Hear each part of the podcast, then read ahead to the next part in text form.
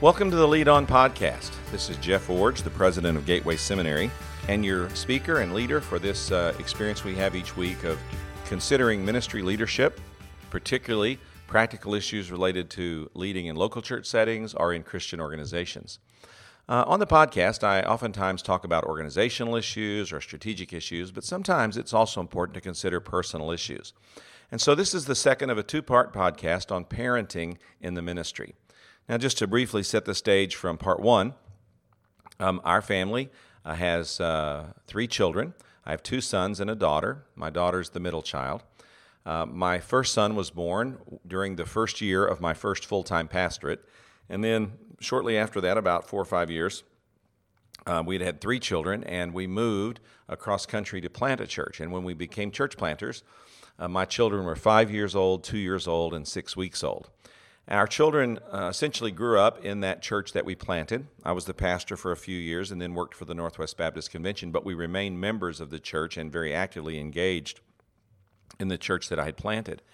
Um, near the end of high school for my two youngest children was when I became the president of Gateway Seminary. So our children grew up uh, in a ministry context, very much engaged in church leadership and seeing their parents engaged in leadership roles in that church. Um, last week, I said that this presentation, uh, both both last week and this week, is a result of both my own study and reflection, a dialogue with my wife, and also dialogue with my children. Some time ago, I don't remember the exact time frame, but some time ago, I, I sat down with my children and we had a, a roundtable conversation about, about our family, about what we did well with them when they were growing up, and about some things we could have done uh, more effectively. And those con- that conversation significantly informed uh, this presentation. Now, I'd also like to reiterate from last week we're not a perfect family, we're not a model family. Uh, we think we are a healthy family. Uh, we did some things right, we did some things wrong. But overall, the trajectory of uh, the uh, progress that we made produced uh, children that uh, grew up actively engaged in church life and in serving Jesus Christ, and then moved on to college, joined churches, and now as adults, my two sons are uh, work in secular occupations and are very much engaged in church leadership, uh, both personally and financially, being supportive of pastors they believe in and are trying to help them to fulfill their visions. And then my daughter married a pastor, and they are also actively engaged in uh, pastoral leadership in a church that they've started uh, and are trying to lead through the early years of formation. So, uh, with that bit of background in mind, let me also just quickly review uh, the context from last week, and that is I said that ministry families are unique, but not as unique as we might think. Uh, just like other professions like coaching or teaching or the military or uh, medicine, uh, our professional responsibilities do have an impact on how we do family life. But just like we teach all the families from all the other occupations in our church how to find a way to be healthy families in the context of the work they have, we must do the same thing as ministry leaders. And so, being a ministry leadership family does not preclude effective parenting that produces healthy children and ultimately a healthy family. Um, we talked last week about uh, some that while we have some uniqueness, we have a lot of sameness about how we have to do the same things we teach other families to do. But then, after laying that foundation, I did start teaching that uh, this section on the fact that ministry parenting and ministry family life does have some spe- do have some special needs or special issues and do require some uh, a special focus to solve some of these problems. Uh, last week, I said first of all that we should encourage children to be themselves, and I talked about how to do that by protecting them from the expectations of others, helping your children learn who they are and how to maximize the life that God intends for them, and to avoid projecting uh, your expectations and desires on your children. Then we move to a second major idea, and that is allow your children to develop spiritually at their own pace. And I gave several suggestions of what that looked like in our family and what it might look like in yours. First, I said, uh, set some minimum church attendance and ministry participation standards. Uh, our family had this phrase when the whole church uh, gathers, the whole family goes. And so our church gathered uh, once a week for Bible study and once a week for worship and once a month for worship on Sunday night. And when the whole church gathered, the whole family went. Uh, no exceptions, no discussion, no, no, con- no controversy. But then the second thing I said was to allow children to opt out of some optional activities. You know, we give every other family in the church not only the privilege, but the responsibility of choosing which parts of church life they're going to engage, which Bible studies they'll participate in, which classes they'll take, which ministries activities they'll support, um, which trip mission trips they'll go on. We do that, that for minister for every family in the church and every child of every family in the church, and the same thing has to be done for our own children. I even went so far as to say that you should allow your children to, to visit and perhaps even join other churches, especially in their high school years. This was a very productive part of our uh, parenting and helping our children learn how to go to another church, how to visit another church, how to even consider joining another church, so that when they moved away to college, they'd already had that experience with the safety net of a good home uh, to dialogue and debrief what they were experiencing. And frankly, all three of our children uh, did join churches while they were in college and had pr- very productive uh, church life during that time. And then finally, I concluded last week by saying we should allow open discussion and debate of spiritual issues. you know, um, sometimes uh, ministry families uh, and ministry parents say, well, you know, our children need to uh, adopt our values. They need to own what we believe. They need to, to be able to be apologists for our faith. Well, that's a high expectation for a 12 year old. I think it's more important that children find in the home and in the relationship with parents the freedom to openly discuss and debate spiritual issues. And I gave these examples last week. Some of the conversations that I remember with my children started this way I'm not sure there is a God. Another one, uh, what's wrong with going to a strip club? another one was, uh, why is God allowing this to happen to me? And then another challenging conversation started this way Why doesn't God ever answer my prayers? Now, when I heard those questions, uh, I knew that we had some serious dialogue ahead of us, uh, some long discussions. Sometimes it went late into the nights. Sometimes it were picked up and carried over day after day after day. But I also knew that our children were processing on what it meant to really own their faith, and it was my responsibility to allow that open discussion and debate to help them uh, to develop spiritually at their own pace. So uh, some special focus issues. Number one, encourage your children to be themselves. And number two, allow your children to develop spiritually at their own pace. Now, number three, and now starting this new material for this week's podcast. Number three, keep your ultimate goal in focus. And your ultimate, ultimate goal is spiritually growing, emotionally healthy, socially mature, independent adults. Now, let me say that again because it's a mouthful. Your ultimate goal is spiritually growing, emotionally healthy, socially mature, independent adults. Now, to help you accomplish that goal, first, resist evaluating your children's development prematurely. The proverb says, train up a child, and when he is old, he will not depart from it. So many times it's tempting to evaluate our parenting by looking at our 13 or 14 year old children and saying, oh my goodness, this child has all kinds of doubts, all kinds of concerns. Uh, they're, they have small rebellions or even sometimes large ones. Uh, they don't believe what I believe. They're not, they're not uh, owning what I own. They don't participate in every activity the church has. Oh my goodness, something's wrong with my child. Well, resist evaluating your children's development too soon. For example, we are not trying to produce spiritually growing, emotionally healthy, socially mature, dependent 14 year olds. We're trying to produce independent adults. And in order to produce people who have these characteristics or qualities I've just described, your children are going to have to go through some painful growing experiences. They're going to have to make some mistakes.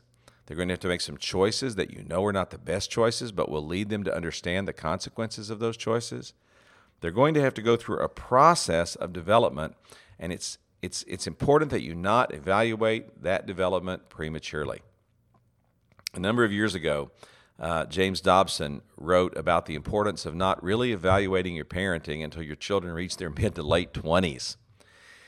He said, Give your children the opportunity to go through the full process of becoming adults before you evaluate uh, where they are and, what, and, and how you did as a parent. Now, I know that sounds risky because you're thinking, well, then it's too late to change. And yes, it is. But that's where the faith part comes in. You have to believe that if you do the right things, trusting God all along the way, that ultimately He'll bring about the goal of a spiritually growing, emotionally healthy, socially mature, independent adult. Now, another aspect of this, besides uh, resist evaluating too early, is to encourage your children through their struggles and take the long view understanding that they must experience some difficulty in, in order to really grow and strengthen their faith. One of the hardest things about parenting is, a, is watching your children go through difficult times. Now, these difficulties can come from two broad sources, and they're both extremely hard uh, for parents. First, some difficulties come because of the choices children make. And those choices can uh, be catastrophic in some sense, but in most cases, they're simply troublesome. What I mean is, uh, a child will will, will choose to be responsible at school and face some consequences for that, or choose to make bad decisions in relationships and bear consequences for that. A child, may make bad decisions with money and bear consequences with that. Uh, these are not catastrophic choices, they're just troublesome choices. And one of the hardest things about parenting is allowing children to make these choices when you know the result or the end that's going to come and yet you still have to allow it because you know it's a part of a child learning and growing and developing their own understanding of God, their own understanding of obedience, their own understanding of faith. Uh, it's a part of a child really coming to grow into that independent adult you want them to become. Our children faced a number of challenges. I'll, I, won't disclose those. I, I don't think that would be appropriate to, to do, but I'll just say in broad categories that uh, they struggle. One of our children had a lot of relational disappointments. Another one had some significant health struggles, and another one faced some uh, serious losses in his life. Uh, these kinds of things uh, were sometimes as a result of their choices, but in a lot of other cases were a result of the other source of difficulty, and that is circumstances outside their control. When these things happen to our children, uh, it's important for us to keep the ultimate focus and our ultimate goal in mind. You know, sometimes Christian parents, particularly ministry parents, think that their goal is to protect their children from all evil, keep them from having any difficulty, uh, protect them at all costs from, from any criticism or, or any disappointment, and to do all they can to prohibit anything from outside their control impacting them as a person. Well, uh, that, that, that, that, isn't a worthy, that isn't a worthy parenting goal, nor is it an effective parenting strategy. It's more important to keep the goal in focus. The goal is a spiritually growing, emotionally healthy, socially mature, independent adult, and to recognize that the struggles that your children have to go through are part of getting to that ultimate goal being accomplished. That preventing those struggles, um, trying to mitigate those struggles, making those struggles go away, that's not necessarily the best strategy. Instead, your better strategy is encouragement. To encourage your children through their struggles, to say things like this Listen, this is hard for you. And I know it's hard for you now, but if you'll just uh, stay faithful to God and keep trusting Him and keep doing the right thing, over the next weeks or months or maybe even years, this is going to turn out in a, in a good way. You have to believe God will do that for you. And then perhaps even share some stories of how that's happened in your life to help your child understand that the difficulties of life can be endured and that you can encourage them along the way without taking away what they're going through. Um, Another uh, approach of encouragement is to not only help your children take the long view, but to help them understand that you're going to be with them no matter what happens or, or what they've done or, or what that means. I think about a friend of mine whose son committed a pretty serious crime. And he told me, he said, You know, my son has a judge, my son has a lawyer, and my son has a pastor. Uh, what my son really needs me to be is his father. And so he said, I'm just going to stick with him. I'm going to encourage him. I'm going to stand by him. I'm going to let him know that I love him and that while I don't condone what he did, I won't try to keep him from having the judgment that he's going to face. Uh, I can't mitigate the consequences of his action. I can let him know that nothing will change the fact that I love him, I believe the best for him, and I want to stand with him as he works all this out in his life. Man, that was good parenting and helped me to see uh, in a very clear way uh, what it what it really means to stand in an encouraging way with your child while they go through the difficulties of life. Some they've invited on themselves, and some that just came because uh, they live in a broken world. But standing with them and encouraging them and helping them to go to grow toward the ultimate goal. So don't evaluate prematurely. Uh, don't get too caught up in uh, the struggles or failures of a nine year old or a 13 year old or even a 16 year old. Recognize that uh, your children have to go through the full process of coming to maturity before you can look back and see uh, all that was being all that was uh, uh, involved in getting them to the place where they are a fully functioning independent adult in these healthy ways. Well, another aspect of special focus in ministry parenting is that you do have to protect your children from what I call the ugly side of ministry. Now, uh, there's a progression in this, uh, and we'll talk about that in just a moment. But let's begin by understanding that there is an ugly side of ministry. Uh, there are really difficult, bad things that happen in the lives of people, and sometimes those people lash out at us in leadership because of their pain. So, what can you do to protect your children from this so called ugly side of ministry? Well, first, be careful what you talk about, who you talk about, and the image you give your children of church people and church ministry. Some ministry parents make the mistake of talking too openly and too freely in their children's presence about what's going on in their church.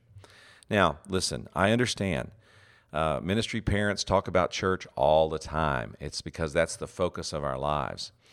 And I'm not asking you to never talk about your church or any of its problems or any of the challenges or any of the things you're doing there to deal with difficulty or difficult people. What I am asking you to do is have discretion with your children. Uh, children are hearing more and seeing more than you think they are. And so it's very important that you talk uh, very carefully in the presence of your children about uh, what's happening at church, what's going on with church people, and the struggles and difficulties you may be having, especially the struggles and difficulties. Because here's what sometimes happens. Uh, you may have a bad meeting and you may uh, have angry words expressed, or someone may criticize you or, or, attack you in some way. And you come home and you debrief that with your wife in the kitchen while she's preparing the evening meal, and you vent your frustrations and your anger and your difficulty with her.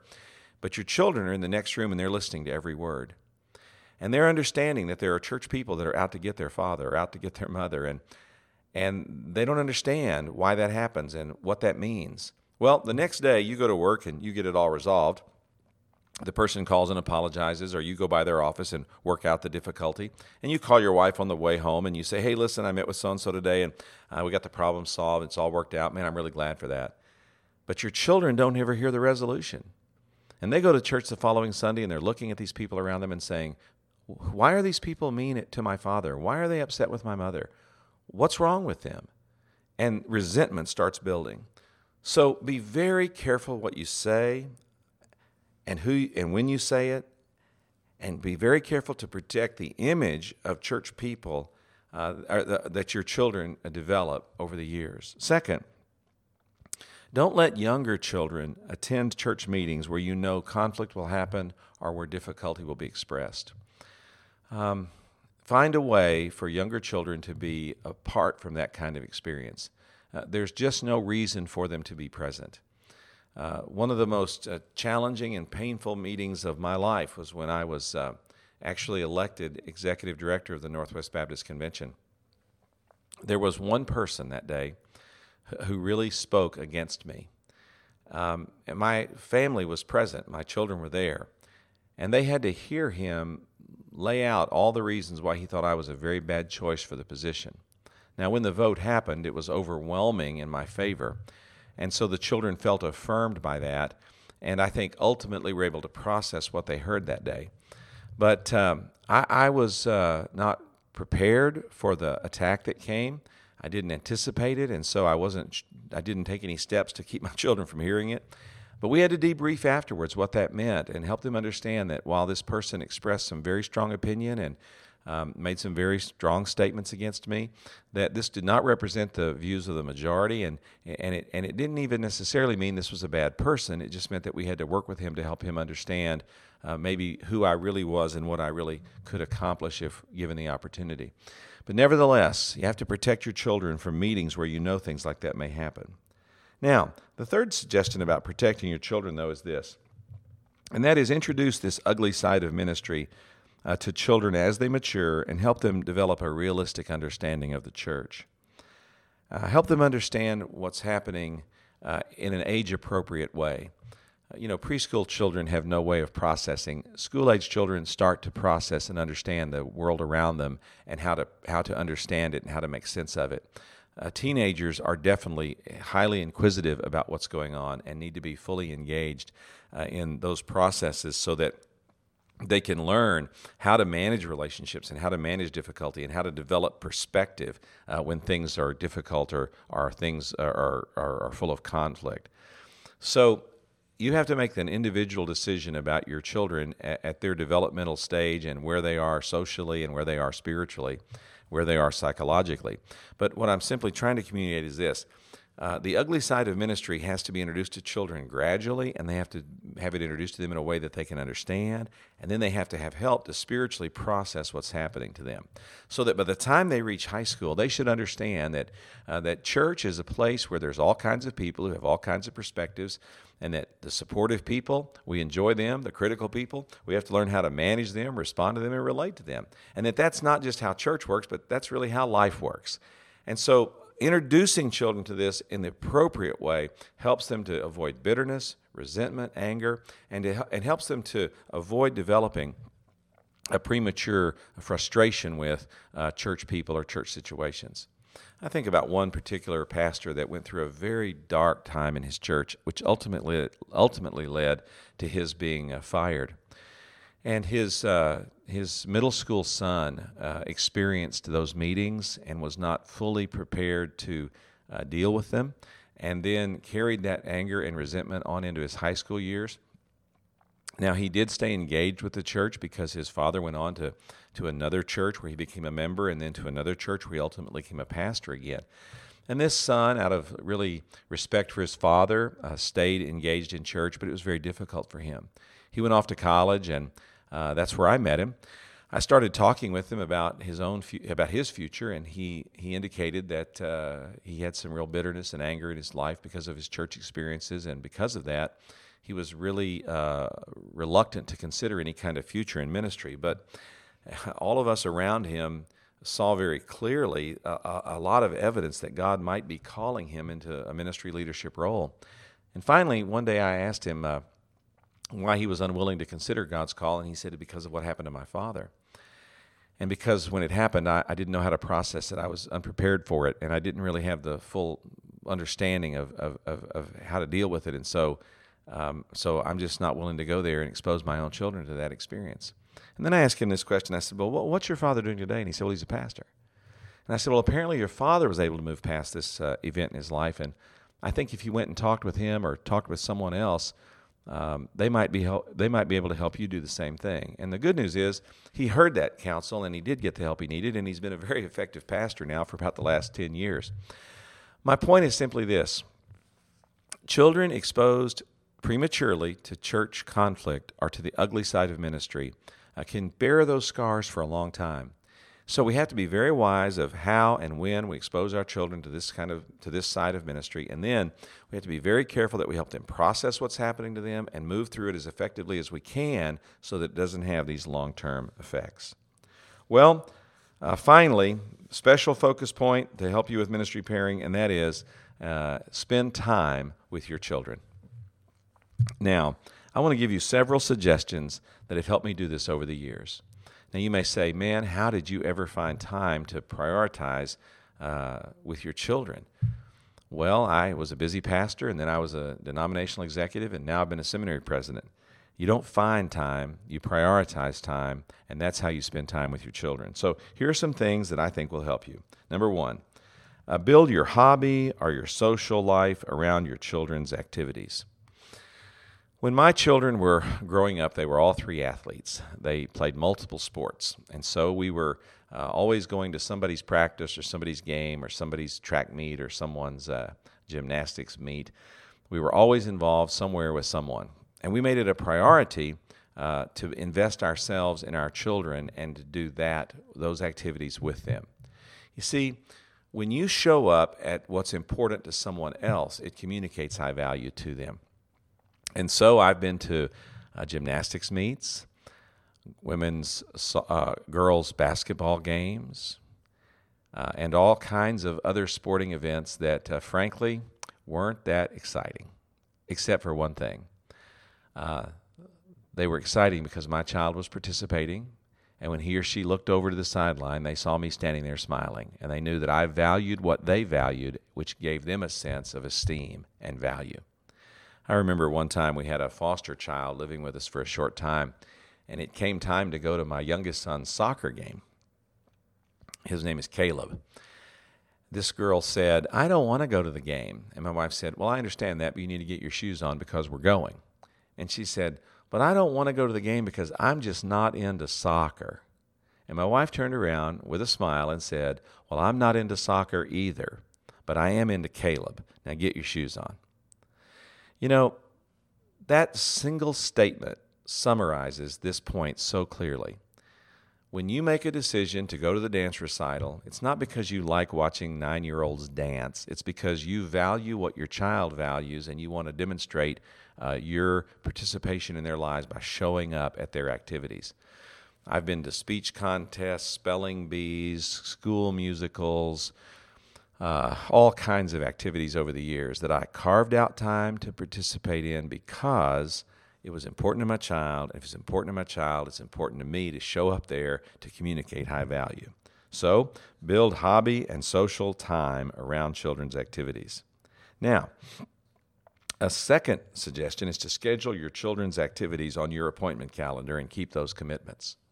My children know and have known for years that I'm booked sometimes months, even a year or two in advance on my speaking calendar. But they also know that when they brought home their ball schedule or they brought home the production schedule for their play or when they brought home uh, the schedule of their, their, their speech contests and when those were going to be held, uh, that they would say, Dad, hey, I've got my schedule. And I would sit down with them and I would put those activities on my calendar.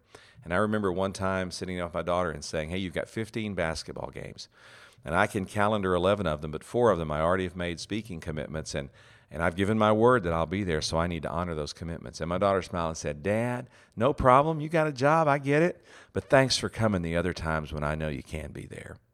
And so I put the cal- on my calendar those 11 other ball games, and I, and I showed up for them. Now, you may say, well, what if something came up? Well, if it was something that was a true emergency, and those are really rare, then I would take care of the emergency. But if something came up where someone said, Hey, can I meet with you on Tuesday at four o'clock? I would say, You know, I've got an appointment at that time. Can I meet with you a different time? And 99 times out of 100, the person would say, Sure, I can come earlier in the day, or Yeah, let's get together the next day, or the next, uh, or, or a few days after that. All I had to say was, I have an appointment, or I already have a commitment on my calendar. When can I meet with you at another time? You know, my children told me later in life that they never resented when I wasn't there because they knew that once I made a commitment to be there, I always showed up. So, schedule your children's activities on your calendar. And then, third, use the flexibility of your ministry schedule to be actively involved with your children.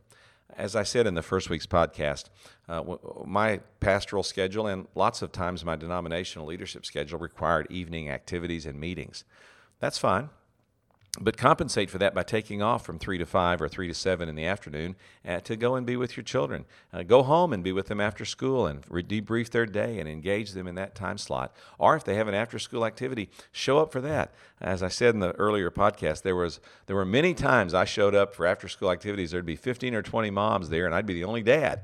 But hey, I was going back to work at 6:30 that night where I had two visitation appointments scheduled to meet with families about their relationship with God. So why wouldn't I take time in the afternoon to invest in my family when I was going to take time in the evening to continue to work? Then a fourth way to spend time with your children is to take your vacation days and find creative ways to build family memories. You may say, well, I don't have any money to go anywhere on vacation. Well, I didn't say go somewhere on vacation. I said take all your vacation days, every single one of them. Uh, take the time off and invest it in your family by doing family activities, by uh, engaging in, uh, in family trips when it's financially possible, and by involving your children or, or by doing things that involve your children in, in activities that they'll enjoy. I have a good friend who has four small children, including twins, and he and his family have taken up camping. Now, when I asked him about that, I said, You like camping? He said, No. I like being with my children without distraction in a cheap place, and that's camping. And so he found a way uh, to do something his children enjoyed, family bonding that didn't cost a lot of money that really enabled him to build some cool family memories. And the other thing I would say about this, not only take your vacation days, but uh, find other ways to do this. And a friend of mine many years ago told me this never let school stand in the way of your children's education. And what he meant by that was he periodically took his children out of school or away from their uh, homeschooling uh, routine and took them on trips with him. If he had a ministry trip, he'd take a child with him. If the family could arrange to go, he'd take the whole family. Uh, he, he, he tried to capitalize on the small expense budget that he had to get his family to go at his personal expense along with him just so they could see new places and meet new people and do new things. So take your vacation time and use your ministry schedule to build family memories. And then make family meal times a priority. Now, I know that families go 15 different directions every day, and it's impossible to eat three meals a day together. I get that. But make it a priority to try to eat one meal together every day. Now, this has changed for us over the years. When our children were very small, it was easy to do that as the evening meal. But once our children started being in uh, school activities and clubs in the community and ball teams, that evening meal became more challenging. So we made it breakfast. Uh, we'd come to the table and we'd try to have a 15 or 20 minute time where we came to the table, we all ate together, we talked about our day, um, we, we, we read some scripture, we prayed, we did it all, and we got out the door. Now, we weren't able to do that every day, but we tried to do it as many days as possible. So here's the principle, or here's the practice set a goal of having one meal together every day. And don't be legalistic about when it has to be or how long it has to be, but just try to get around the table and uh, turn off the phones, turn off the TV, uh, and then focus on each other while you talk and eat and debrief about the day. Now, one thing my wife did that really helped with this in a very, very practical way was she became an expert crock pot cook. Now, I'm not exaggerating. My wife owns five crock pots, and they are from the smallest to the largest. And my wife learned how to make all kinds of things in those different size crock pots. And as our family grew and then shrunk over the years, she's learned to use the different sizes to keep up the practice. What she does, uh, what she would do would be put a meal together, put it in the crock pot, so that when we all came together in the evening from the various places that we had to come, uh, there wasn't a long meal preparation time. We could literally be eating five to 10 minutes after we all bounced in the door. And so that's another way uh, to solve this problem of evening activities, ball teams, after school events, dad having to go out on make a visit or have a counseling appointment. Uh, to do this kind of crock pot cooking, my wife says, really helped change the way we were able to prioritize family time together. And then, one last thing about spending time with your children, and I want to speak especially those of you who are church planters, and that is try to separate your workspace from your family space. For the first uh, five years that I was a church planter, um, our church offices were in our home. Uh, we were fortunate that we had kind of a downstairs area that had a uh, like a family room that we were able to convert to a church office area. So the family basically lived upstairs in our house, and the downstairs was this small family room converted to a church office in our garage, which was converted to our church storage area uh, when we were portable and having to move things in every weekend. But the reason this was important for us to have a space that was designated church space and a space that was designated family space is it gave the children understanding that when I came upstairs, I, I was fair game. Uh, they could spend time with me, they could talk to me, they could interact with me. But when I went downstairs, uh, dad's at work and we need to let him work so that he can come upstairs and be with us. Now, I realize that's just a, a very practical thing we were able to do because the way our house was laid out. But I would simply say, you know, separate your workspace from your family space as much as possible and develop the opportunity, develop the, the discipline of being at home and available uh, when you're at home so that the, the children knew that when I came up those stairs, I was available during that time that I was a church planter. Well, you may have to do that by uh, having your workspace be a Starbucks and your home space be your home space, or you know your workspace be a rented facility or something like that. But it just helps that your family knows that when you're home, you're really home, and make a cha- make an, make the plan to do that as much as possible. Well, ministry parenting. It's possible to have a healthy family. It's possible to raise children in the context of ministry leadership that are healthy, functioning, spiritually mature, independent adults. It can be done. I know you can do it. And leading is not just about organizational change or strategic practices, leading is also about creating families that are healthy. So, when it comes to your family, lead on.